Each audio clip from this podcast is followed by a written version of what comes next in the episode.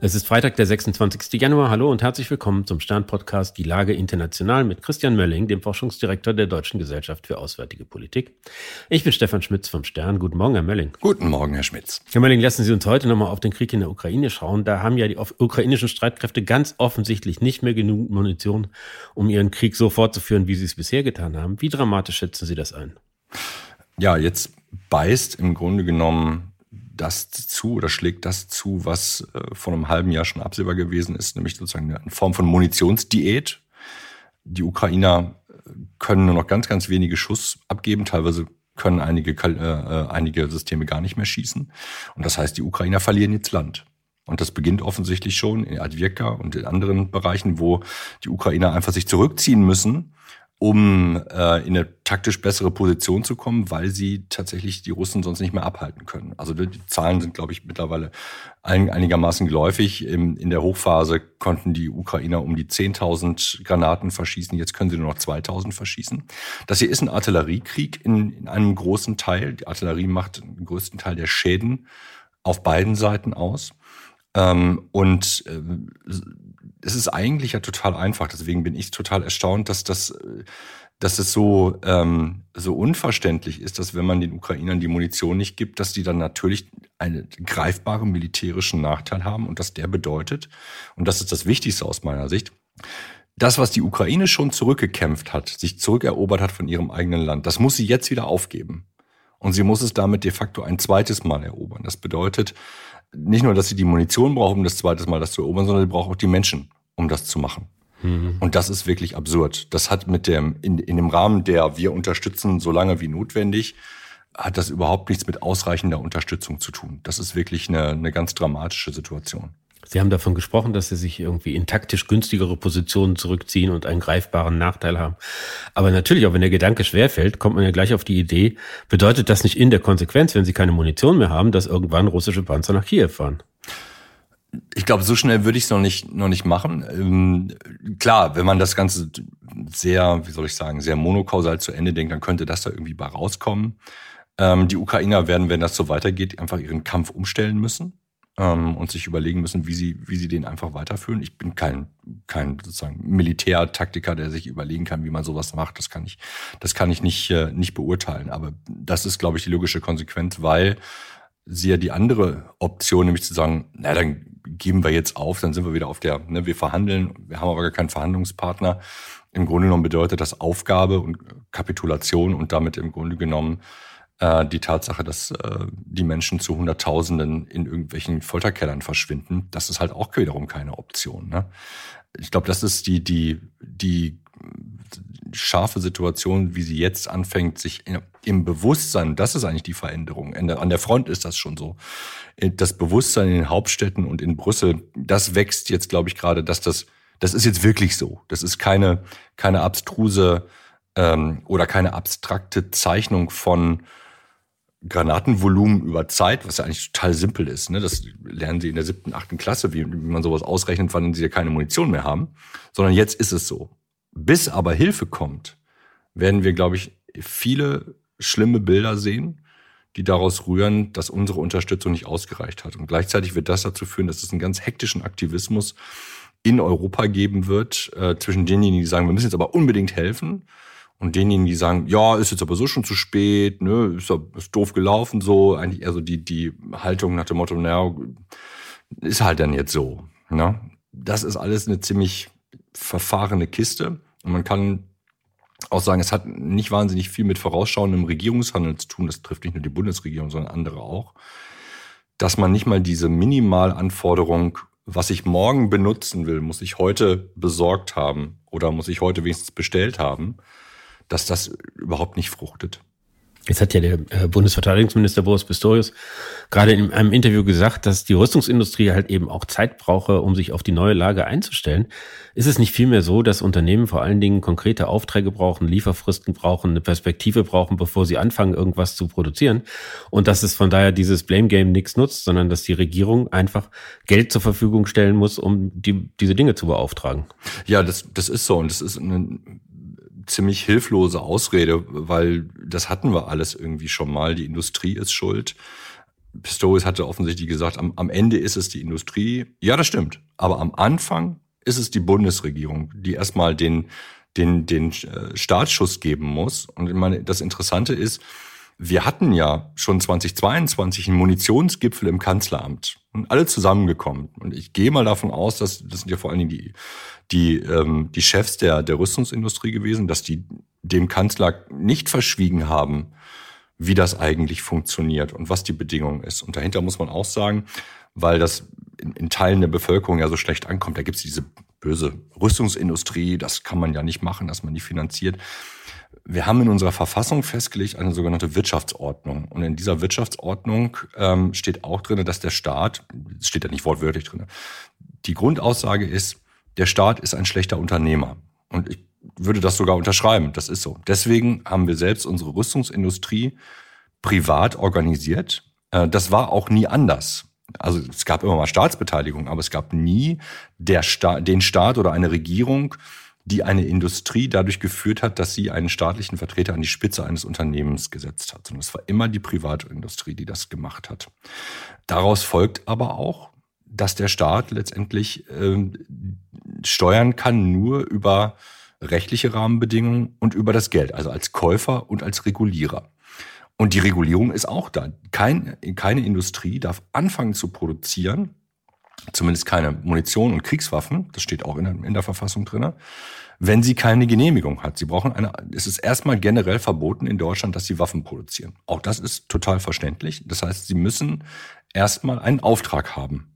Ja, und der Auftrag ist nicht da. Wenn, wenn wer auch immer an Rhein, Ruhr und Weser anfängt, Waffen zu produzieren, dann geht er oder sie im Zweifelsfall ins Gefängnis dafür. So einfach ist das. Von daher ist das eine ziemlich schmale Ausrede und sie funktioniert noch nicht mal, weil es ja so einfach zu widerlegen ist. Und das, es ist intellektuell halt ein bisschen schade, weil man eigentlich dann aus, davon ausgehen darf, dass sowohl der Bundeskanzler als auch der Verteidigungsminister um all diese Bedingungen eigentlich wissen. Könnte es nicht auch sein, dass die einfach zu optimistisch waren? Also dass es jetzt nicht irgendwie ein Versäumnis war oder dass sie konfliktscheu waren, sondern dass äh, sie einfach nicht erwartet haben, wie lange und in welcher Intensität dieser Krieg geführt wird? Ja, das könnte man jetzt noch annehmen. Es ist ja Kant ja, ne? Bedingung der Möglichkeit. Es gab die Möglichkeit zur Erkenntnis. Ja, also es gibt keinen, das, und die Möglichkeit wird geschaffen durch, was ich eben gesagt habe, ne, ganz einfache Rechnung von so ungefähr, das sind die angenommenen Kriegsverläufe, das ist der Munitionsverbrauch. Wir können relativ einfach rechnen, wann das zu Ende ist. Dann kann man natürlich sagen, ja, es kann auch noch ganz anders kommen. Ja, das kann auch sein. Auch, es kann auch sein, dass die Erde eine Scheibe ist.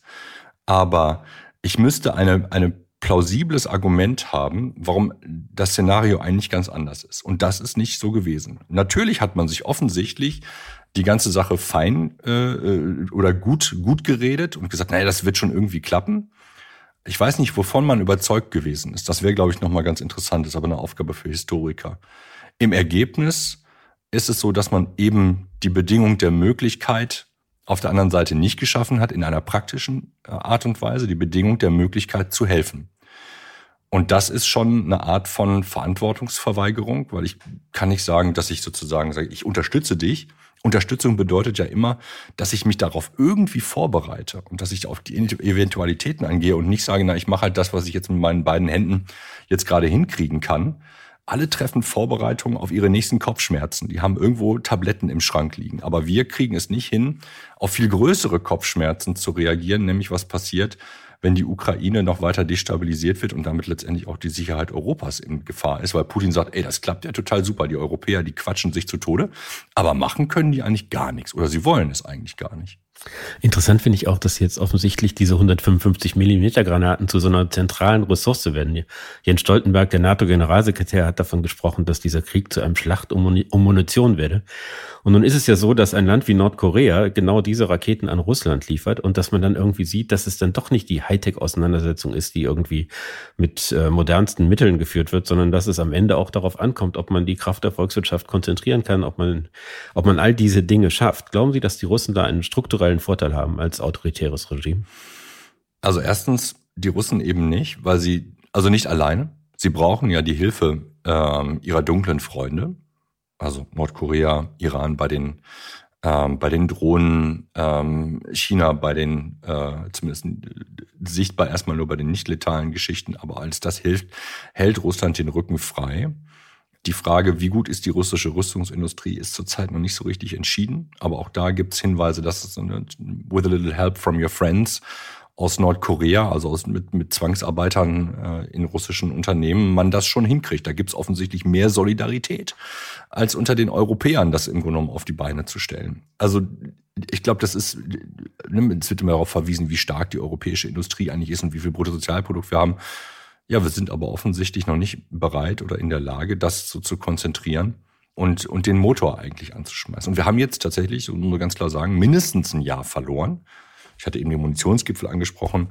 Die erste dramatische Munitionssituation war ja im Grunde mit Beginn des Krieges, wo ja Frau Lamprecht, einige mögen sich an sie erinnern, zumindest gehört bekommen hat, erzählt bekommen hat, dass wir munitionsmäßig blank sind. Das war schon Anfang 2022. Das heißt, wir haben es wirklich geschafft, zwei Jahre lang den Motor nicht anzuschmeißen, hier und da ein paar Aufträge zu verteilen.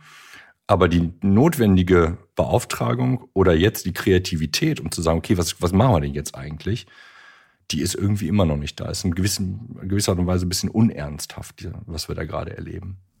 Herr Melling, vielleicht kommen wir gegen Ende noch auf ein anderes Thema zu sprechen, zu dem eigentlich alles gesagt schien, nämlich die Lieferung beziehungsweise Nichtlieferung von deutschen Taurus-Marschflugkörpern an die Ukraine. Jetzt gibt es Berichte, die zum Teil auch dementiert werden, die nicht ganz eindeutig sind, dass Deutschland diese Waffen an Großbritannien geben könnte und die dann wiederum aus eigenen Beständen äh, Marschflugkörper an die Ukraine liefern oder in größerem Umfang als bisher. Was halten Sie von derartigen Plänen? Also ich glaube, es ist ganz wichtig, das erstmal in, in Konjunktiv zu setzen. Also die Quellenlage ist wohl extrem schlecht, was das angeht.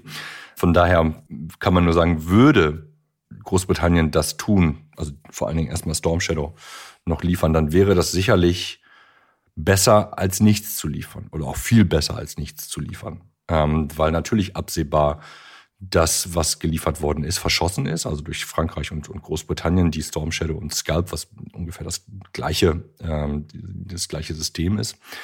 Die andere Frage ist, ob Taurus ein in bestimmten Bereichen, und das ist ein sehr kleiner Bereich, einen wesentlichen Unterschied macht, aber es ist vielleicht ein wichtiger Bereich, nämlich da, wo es geht, darum geht, ich sag's mal ganz einfach, viel Beton auf einmal kaputt zu machen. Das scheint der Vorteil dieses Systems im Grunde genommen zu sein, aufgrund der Art und Weise, wie man das mit den Zündern macht und so weiter und so fort.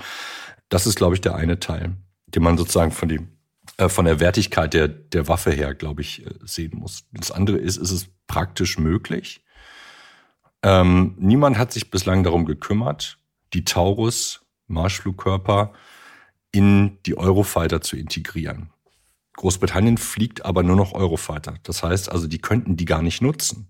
Es dauert dann erstmal so. Ich glaube, man muss fairerweise sagen, natürlich kann man die integrieren. Das wird eine gewisse Zeit dauern, aber erstmal werden sie nicht, werden sie nicht verwendbar. Wahrscheinlich haben die Briten sich auch noch nie Gedanken gemacht, was sie mit diesem Taurus eigentlich sollten. Das ist nicht Teil ihrer militärischen Konzeption. Gut, das kann man anpassen. Der andere Punkt ist, in der deutschen Argumentation auch in den letzten Wochen ist ja der Taurus wieder zu so einer Art Wunderwaffe geworden in unseren Händen, weil die NATO quasi auf uns vertraut, dass wir diese Waffe bereitstellen. Das ist quasi für unsere Sicherheit entscheidend. Deswegen können wir es nicht abgeben. Das ist das, das Argument gewesen, was durch einige Parlamentarier, aber auch durch die, durch die Bundesregierung immer mal wieder so ähm, hochge, hochgehoben worden ist und äh, in, in die Medien gestreut worden ist. Wenn das so ist, dann ist nicht nur die Abgabe ein Problem, also an Großbritannien, weil sie die nicht nutzen können, sondern dann haben wir mittelfristig auch ein Problem, weil wir können die Taurus auch irgendwann nicht mehr verschießen. Die Taurus hängen bei uns nämlich nur unter einem Flugzeugtyp, das ist der Tornado. Der Tornado ist so alt, ähm, dass der in 20, im Jahr 2030 ungefähr, wenn das ausgefasst wird, sagt man, okay, der ist jetzt wirklich zu Ende.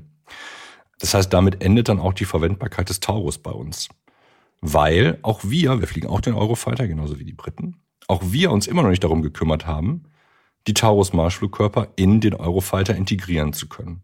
Das ist besonders absurd vor dem Hintergrund, ne, Tornado läuft auf der einen Seite aus und auf der anderen Seite sagt der Verteidigungsminister, ja, wir müssen aber kriegsfähig sein.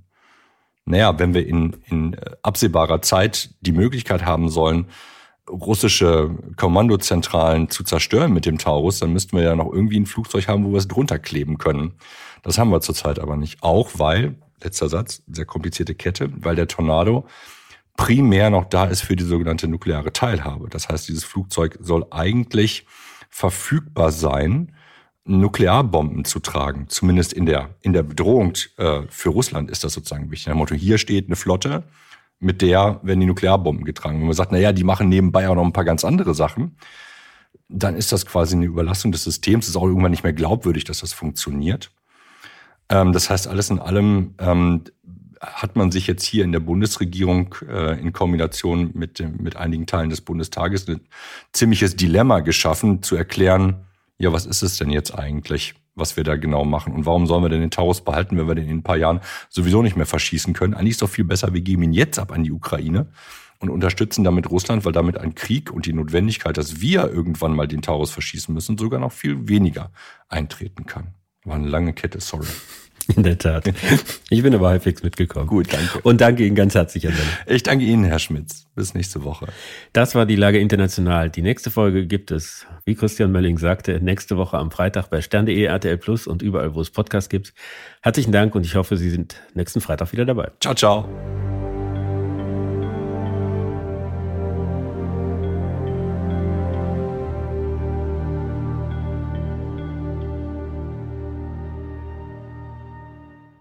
Dieser Podcast ist eine Produktion der Audio Alliance.